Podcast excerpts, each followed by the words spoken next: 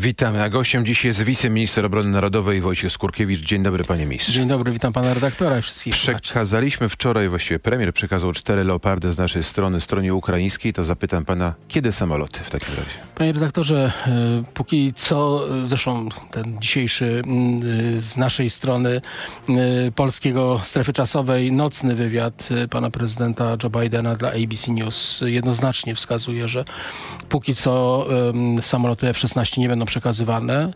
Jeżeli chodzi o stronę polską, nie ma w ogóle dyskusji na temat samolotów F-16, a co do pewnie, pan pyta też i MiG-29, bo... Pytam w domyśle, no bo sam prezydent wczoraj mówił po Radzie Bezpieczeństwa, że są gotowe, to są jego słowa. My cały czas podtrzymujemy nasze stanowisko z ubiegłego roku, że jeżeli te samoloty miałyby być przekazane, to najpierw Sojuszowi Północnoatlantyckiemu, a dopiero Sojusz miałby zdecydować, NATO powinno decydować, w jakiej formie ma być ta donacja, miałaby być przekazana. Jeżeli będzie taka konieczność, na pewno się w to zaangażujemy. To proszę wytłumaczyć naszym słuchaczom, dlaczego MiG-i można przekazać, a F-16 nie. Panie redaktorze, przede wszystkim to są płatowce konstrukcji postsowieckiej, MiG-29. F-16 to jest samolot już wysokiej mobilności, bardzo zaawansowany, więc też szkolenie na tych samolotach jest o wiele bardziej skomplikowane, ale nie jestem ekspertem w tej sprawie, trudno mi się wypowiadać. Czyli raczej kwestie techniczne, bo Joe Biden powiedział, że Ukraina na razie nie potrzebuje F-16, stąd moje pytanie. Panie redaktorze, oczywiście jest wiele kwestii dotyczących w ogóle przekazywania płatowców w stronie ukraińskiej. Bez wątpienia kluczowym elementem jest to, że Ukraina musi w pełni dysponować swoją strefą powietrzną i tutaj zabezpieczać ją w sposób odpowiedni. No, z tym wiemy, że są spore problemy, więc no tutaj tych składowych jest naprawdę bardzo wiele. My bardzo, panie redaktorze, angażujemy się i cały ten wysiłek ze strony pana prezydenta, pana premiera Mariusza Błaszczaka jest dziś kierowany na tworzenie tej koalicji czołgowej, bo zdajemy sobie sprawę, o tym mówi też Biden. Zagraliśmy na nosie trochę Niemcom w ten sposób? Nie chodzi o to, żeby komukolwiek zagrać na nosie. Nam zależy na tym, żeby przede wszystkim wspierać i pomagać Ukrainie i wspierać armię ukraińską w tych działaniach, a nie komuś zagrać na nosie. Oczywiście strona niemiecka jest tym, który jest wytwórcą, no, jest producentem. Leopardy są myślą techniczną. Ale byli sceptyczni, a potem nawet pisali, że Polska obiecała, nic nie dała, nawet nie szkoli ukraińskich czołgistów i nie daje amunicji. My naprawdę nie zwracamy na to uwagi, robimy swoje. Szkolenia czołgistów na Leopardach się odbywa, realizujemy to już od szeregu tygodni. Czołgi Leopard przekazujemy, tworzymy tę koalicję. Zresztą wczoraj mówił o tym pan premier Błaszczak podczas Rady Bezpieczeństwa Narodowego w tej pierwszej części, wskazując kraje tej koalicji na rzecz Ukrainy, bo warto też zwrócić uwagę, że są dwie koalicje. Jedna jest czołgów Leopard 2A4, druga jest 2A6, którą tworzą Niemcy. My już mamy w tej chwili praktycznie ponad 30 sztuk czołgów w deklaracji uczestników tej koalicji zagwarantowanych. Kiedy, panie ministrze, stworzymy taką koalicję samolotową, tą migową? Panie redaktorze, naprawdę to są rzeczy, które na pewno będą toczyły się nie przy otwartej kurtynie, tylko gdzieś w zaciszu gabinetów. Ale to jest kwestia dni, tygodni, miesięcy? Jeszcze raz powtórzę, jeżeli chodzi o samoloty F-16, nie ma dyskusji. Jeżeli chodzi o samoloty MiG-29, to będzie to decyzja Sojuszu Północnoatlantyckiego, będzie to decyzja koalicyjna, to nie będzie na pewno decyzja samodzielna Polski. My z naszymi partnerami, szczególnie wschodniej flanki NATO, ale również i kwatery głównej NATO, będziemy te decyzje podejmować. Panie ministrze, co jeszcze dalej możemy zrobić? Co jeszcze dalej chcemy przekazać? Panie redaktorze, Joe Biden powiedział jednoznacznie w tym wywiadzie dla ABC News, technika pancerna, rakietowa, to są te obszary, które dzisiaj pomagamy. Warto przy tej okazji zwrócić uwagę na jedną kluczową kwestię, bo o tym też zapominamy, że Polska pomaga stronie ukraińskiej i od pierwszego dnia wojny, jeszcze przed wojną, bo pierwsza donacja polskiego rządu na rzecz armii ukraińskiej to jest uchwała Rady Ministrów z 1 lutego 2022 roku. Czyli 1 lutego, to jest 3 tygodnie przed wybuchem wojny, przed zaatakowaniem Ukrainy przez Rosję. To skąd te dane prezydenta Komorowskiego? Słyszał pan pewnie wczoraj jego słowa, że dopiero byliśmy, czy jesteśmy na 7. miejscu, jeśli chodzi o szybkość pomocy. Panie redaktorze, nie wiem, może brak wiedzy, może niedoinformowanie. Pierwsza uchwała Rady Ministrów to jest 1 lutego 2022 roku. Druga uchwała donacyjna to jest już 25 lutego. Trzecia to są pierwsze dni marca. To są pierwsze te donacje, które polski rząd skierował na Ukrainę i to była naprawdę wymierna pomoc, bo to była i amunicja, to były pioruny wtedy, przecież pamiętamy, to były również inne zestawy, które były szczególnie ważne z punktu widzenia prowadzenia wojny obronnej w tych pierwszych dniach agresji Rosji na Ukrainę. Wojciech Skurkiewicz jest naszym gościem, wiceminister obrony narodowej, przypomnę. Panie ministrze, mam taki sondaż przed sobą. 72% Polaków twierdzi, że rząd prowadzi właściwą politykę w dozbrajaniu Ukrainy, ale 14% jest przeciwnego zdania. Wśród tych osób zapewne są też tacy, którzy mówią, że się po prostu rozbrajamy, dając Ukrainie tego typu uzbrojenie ciągle od roku. Panie redaktorze, absolutnie nie zgadzam się z takimi tezami, takimi opiniami. Po pierwsze, my odchodzimy od tak zwanej techniki postsowieckiej, od sprzętu postsowieckiego. To jest również czas, kiedy możemy przezbrajać polską armię i to też czynimy. My przekazaliśmy stronie ukraińskiej wiele sprzętu z tych, które mieliśmy w zasobach. Dlaczego? Dlatego, no właśnie, oddaliśmy coś, a czekamy dopiero na coś, co przyjdzie. Zdajemy sobie sprawę, panie redaktorze, z tego, że ta wojna im dalej od naszych granic, tym my powinniśmy czuć się bezpieczni. Dlatego też tak intensywnie wspomagamy Ukrainę. To nasza wojna? To też jest nasza wojna, nasza jako Europejczyków, bo dziś przecież zdajemy sobie sprawę, że Ukraina jest krajem europejskim, krajem o wielkich aspiracjach europejskich, krajem o wielkich aspiracjach również do Sojuszu Północnoatlantyckiego i my nie możemy drogi zamykać narodowi ukraińskiemu do tego, aby szli na zachód. Ale panie redaktorze, te słowa, które są nieuprawnione, bo dlatego, że my wszystkie decyzje, które podejmujemy odnośnie donacji na rzecz Ukrainy. Są one szczegółowo omawiane z głównodowodzącymi polską armią i z panami generałami Sztabu Generalnego, Dowództwa Generalnego i to jest tak, że my nie dajemy nic, co by w sposób znaczący osłabiało nasz potencjał obronny. Mało tego, my oczywiście w zamian za to otrzymaliśmy też wiele, bo zwiększona obecność wojsk amerykańskich. Przed wybuchem wojny żołnierzy amerykańskich było niewiele ponad 4000. Dzisiaj mamy ich ponad 11 000, a oprócz tego Brytyjczycy, Kanadyjczycy, Chorwaci, Rumuni, więc no, tutaj tych nacji, które są w Polsce i one są ze swoim sprzętem, bardzo nowoczesnym sprzętem. Mistrze, to... Nie zapominajmy również o Niemcach, którzy również z bateriami rakiet Patriot są już obecni w Polsce. I było to mała kłótnia polityczna. Dokładnie. Na koniec części radiowej spytam pana, jak pan ocenia nasze bezpieczeństwo? Teraz rok po wybuchu wojny jesteśmy bardziej bezpieczni czy mniej? Bo ci sceptyczni mówią właśnie, wyzbyliśmy się sprzętu, skonfliktowaliśmy się z Rosją, z Niemcami również się konfliktujemy, tak naprawdę możemy zostać sami. Panie redaktorze, ale Polska jest jedynym krajem na świecie, gdzie prezydent Stanów Zjednoczonych, największego mocarstwa i gwaranta bezpieczeństwa w naszej części Europy i na świecie w ciągu 11 miesięcy dwukrotnie odwiedził nasz kraj. I ta deklaracja również... To wystarczy? I ta deklaracja również ze strony prezydenta Stanów Zjednoczonych, która była wypowiedziana niejednokrotnie w czasie tej wizyty, że artykuł 5 Traktatu Waszyngtońskiego to jest świętość dla członków paktu, że ta zasada obrony kolektywnej... Panie redaktorze, zasada obrony kolektywnej jest najważniejsza, jeżeli chodzi o Sojusz Północnoatlantycki. Artykuł 5, ta zasada jeden za wszystkich, wszyscy za jednego jest czymś realnym. I dzisiaj ta obecność wojsk amerykańskich, ponad 11 000 żołnierzy amerykańskich z najnowocześniejszym sprzętem, którzy są obecni. Oni są obecni na wschodniej flance NATO, oni są obecni w innych miejscach dyslokacji w naszym kraju. No, są... Ćwiczą z naszymi żołnierzami, dbają o bezpieczeństwo Polski i Polaków razem z polskimi żołnierzami. Ale również my robimy wiele, żeby poprawić bezpieczeństwo Polski. Dyslokacje wojska na wschodnią część Rzeczpospolitej, na wschód od Wisły, modernizacja techniczna, zwiększenie liczebności polskiego wojska. To są te priorytety ministra Błaszczaka, które dziś są realizowane i wcielane w życie. I o polskiej zbrojeniówce także za moment już w internecie i na antenie radia internetowego RMF24. Czekamy. Wojciech Skurkiewicz jest naszym gościem. Panie ministrze, mówił pan o słowach i wizycie Joe Bidena. Ja zapytam, czy nie zabrakło panu, jako człowiekowi, który odpowiada za polską obronność, takich bardziej klarownych deklaracji, bardziej mocnych. Niektórzy mówią, że to były słowa, no ładne, tak, ale jednak troszeczkę takie dla nas za słabe. Jesteśmy krajem frontowym, od roku toczy się wojna. Czy nie czekał pan na słowa bardziej mocne, stałe bazy, a może tak zwany nuclear sharing, czyli ten taki parasol ochronny atomowy? To jest coś, co by nas naprawdę uchroniło. Panie redaktorze, ja odbieram to z uśmiechem, bo tę bańkę taką, no, z całym szacunkiem, ale stworzyli dziennikarze, stworzyły media i komentatorzy. Myślę, że właśnie komentatorzy. Tak. I to rzeczywiście jest tak, bo o takich działaniach, o takich rzeczach, o których pan wspomniał, to raczej nie wspomina się publicznie, tylko one są gdzieś realizowane w ustaleniach bilateralnych, gdzieś w zaciszu gabinetów.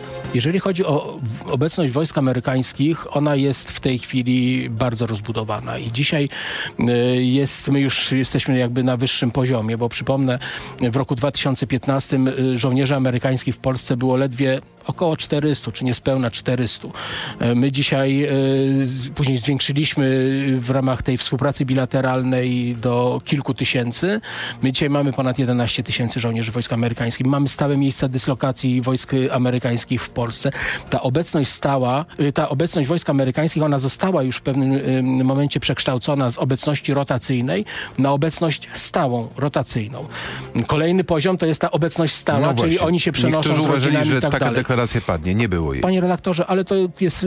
Jestem przekonany, obserwując to już od szeregu lat, co się dzieje w naszych relacjach ze stroną amerykańską, że to jest tylko i wyłącznie kwestia czasu, kiedy to nastąpi. Dzisiaj mamy w Polsce wysunięte dowództwo Piątego Korpusu. Dzisiaj mamy również polskiego generała, który jest zastępcą dowódcy Piątego Korpusu. Pierwszy raz w historii. Dzisiaj rozbudowujemy bazę magazynową na rzecz armii amerykańskiej, na rzecz naszych sojuszników. W Powidzu to też nie jest żadną tajemnicą, gdzie zgodnie z tymi ustaleniami bilateralnymi tworzymy magazyny, gdzie Amerykanie będą mogli mieć swój sprzęt na wypadek rozwinięcia. Prezydent ujawnił wczoraj, że Joe Biden zaproponował budowę jakiejś wspólnej fabryki amunicji. Tak, to jest bardzo ważna i kluczowa rzecz. Gdzie ona powstanie, kiedy? Panie redaktorze, to są ustalenia, które były podjęte w czasie rozmów w Pałacu Prezydenckim delegacji polskiej z amerykańską i bez wątpienia teraz zapewne, jak wskazał pan prezydent, przyjdzie czas na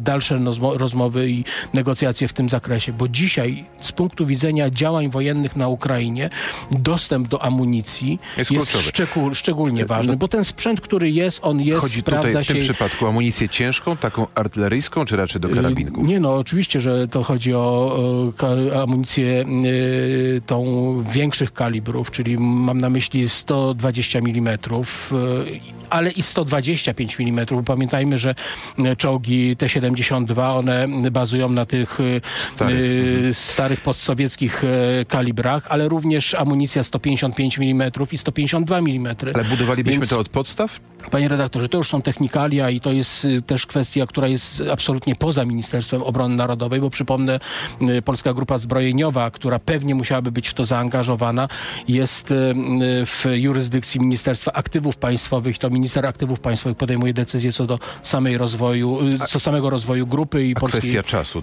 to są miesiące, lata? Ale myślę, że im szybciej, tym lepiej, bo to jest rzecz kluczowa. Bo dzisiaj w ogóle te dyskusje, które odbywają się na temat takiego swoistego zaplecza dla Ukrainy i pomocy dla Ukrainy, są bardzo ważne.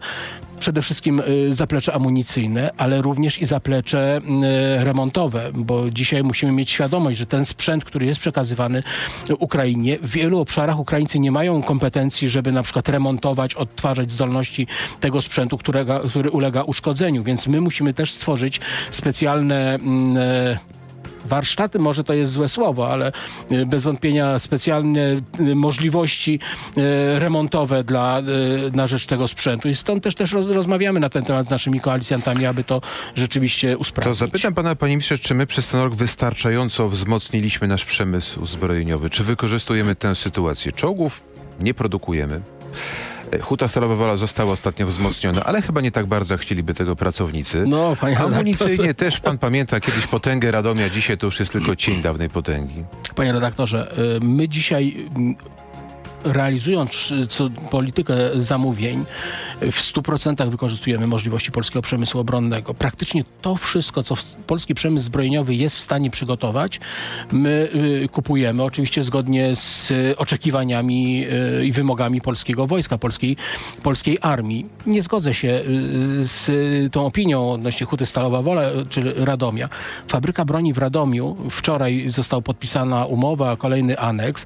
W ciągu tych kilku lat otrzymała kontrakt wartości 2 miliardów 100 milionów złotych. To są naprawdę olbrzymie pieniądze. 184 tysiące karabinków MSBS Grot na wyposażenie polskiego wojska. To jest naprawdę pokaźna ilość. Huta Stalowa Wola realizuje szereg projektów, a w najbliższym tygodniu, o czym zresztą zapowiadał wczoraj pan premier Mariusz Błaszczak, podpisanie kontraktu, olbrzymiego kontraktu na dostawę dla wojska bojowego wozu piechoty Borsuka, o którym tak wiele się mówiło, a dzisiaj lokujemy zamówienie na ponad 1000 sztuk. To są naprawdę olbrzymie zamówienie i przez te najbliższe lata będą realizowane. A dlaczego czołgów nie produkujemy? Sprowadzamy je z dalekiej Korei. Panie redaktorze, na razie nie produkujemy.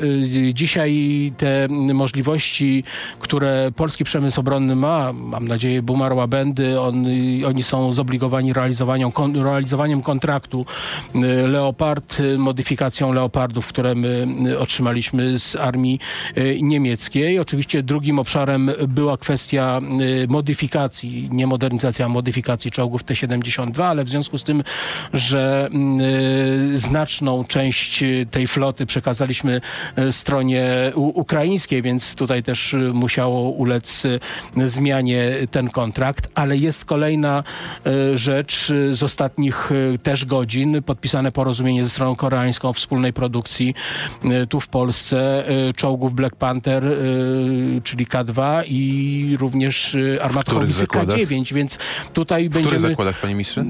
Panie redaktorze, poczekajmy jeszcze. Polska Grupa Zbrojeniowa, pan prezes Chwałek będzie o tym szczegółowo komunikował. No, ja też nie chciałbym tutaj wychodzić przed szereg, więc to jest tak, że te zamówienia, które realizujemy dzisiaj w Korei, one będą polonizowane i one będą realizowane tutaj w Polsce i tutaj Polska otrzyma odpowiednie kompetencje, jeżeli chodzi o czołgi, no bo dla nas też jest ważne, żeby stać się producentem czołgów. Pytanie, czy nie zdenerwujemy Amerykanów tymi koreańskimi kontaktami i kooperatywą, bo chyba mogą się czuć troszeczkę urażeni. Panie redaktorze, nie wydaje mi się. Dlaczego? Dlatego, że ten sprzęt koreański, który jest, on jest zunifikowany ze sprzętem amerykańskim, natowskim, chociażby samoloty FA-50, one eksperci uważają, że w 80% one są zbliżone do samolotów F-16, więc tutaj nie wydaje mi się. My dzisiaj te zamówienia, które realizujemy w oparciu o taką swoistą kotwicę. Z jednej strony polski przemysł obronny, polski przemysł zbrojeniowy, który jest dla nas najważniejszy, partnerzy amerykańscy, partnerzy koreańscy, ale również zamówienia lokujemy też i w Wielkiej Brytanii, i również we Francji, chociażby nasz program satelitarny, więc no, tych rzeczy jest naprawdę całe mnóstwo, a to wszystko jest dzięki temu, że mamy ustawę o obronie ojczyzny, o czym nie wspomnieliśmy. A przecież mamy ją od dłuższego czasu. No tak, ustawa o obronie ojczyzny, nad którą pracowaliśmy długie miesiące i tutaj tylko zbieg okoliczności sprawił, że wybuchła wojna na Ukrainie i te działania przyspieszyliśmy. Ustawa weszła w życie 23 kwietnia, a pierwotnie planowaliśmy, że wejdzie w lipcu i mamy 3% PKB na obronność. To są olbrzymie środki. Do tego fundusz wsparcia, który może być dodatkowym źródłem modernizacji technicznej polskiego wojska. Mówiliśmy o czołgach. Ja pytałem pana w tej pierwszej części o nasze bezpieczeństwo. Minister Błaszczak, czyli minister obrony narodowej, powiedział, że Polska niebawem zamknie Bramę Brzeską. No to jest ten taki odcinek bardzo newralgiczny, z którego do Warszawy jest dosłownie niecałe 200 kilometrów.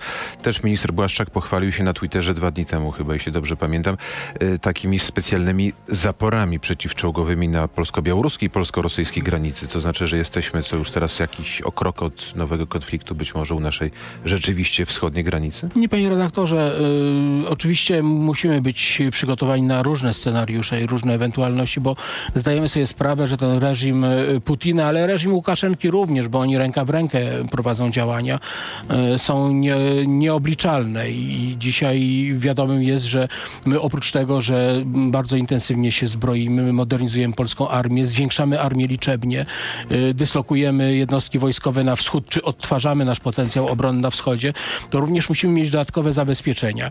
Wojsko Polskie wielkim wysiłkiem na przestrzeni ostatniego roku, czy ponad już prawie 2 lat, wspiera Straż Graniczną w jej działaniach i to miało miejsce na granicy polsko-białoruskiej. Ale te zapory przeciwczołgowe to jest coś nowego, to jest coś, co widzieliśmy do tej pory z Ukrainy. To jest w miejscach, gdzie są utwardzone drogi, w pierwszej kolejności robimy to na granicy z obwodem królewieckim, gdzie są utwardzone drogi, gdzie jest możliwość naruszenia polskiej granicy w takiej czy innej formie, więc zabezpieczenia...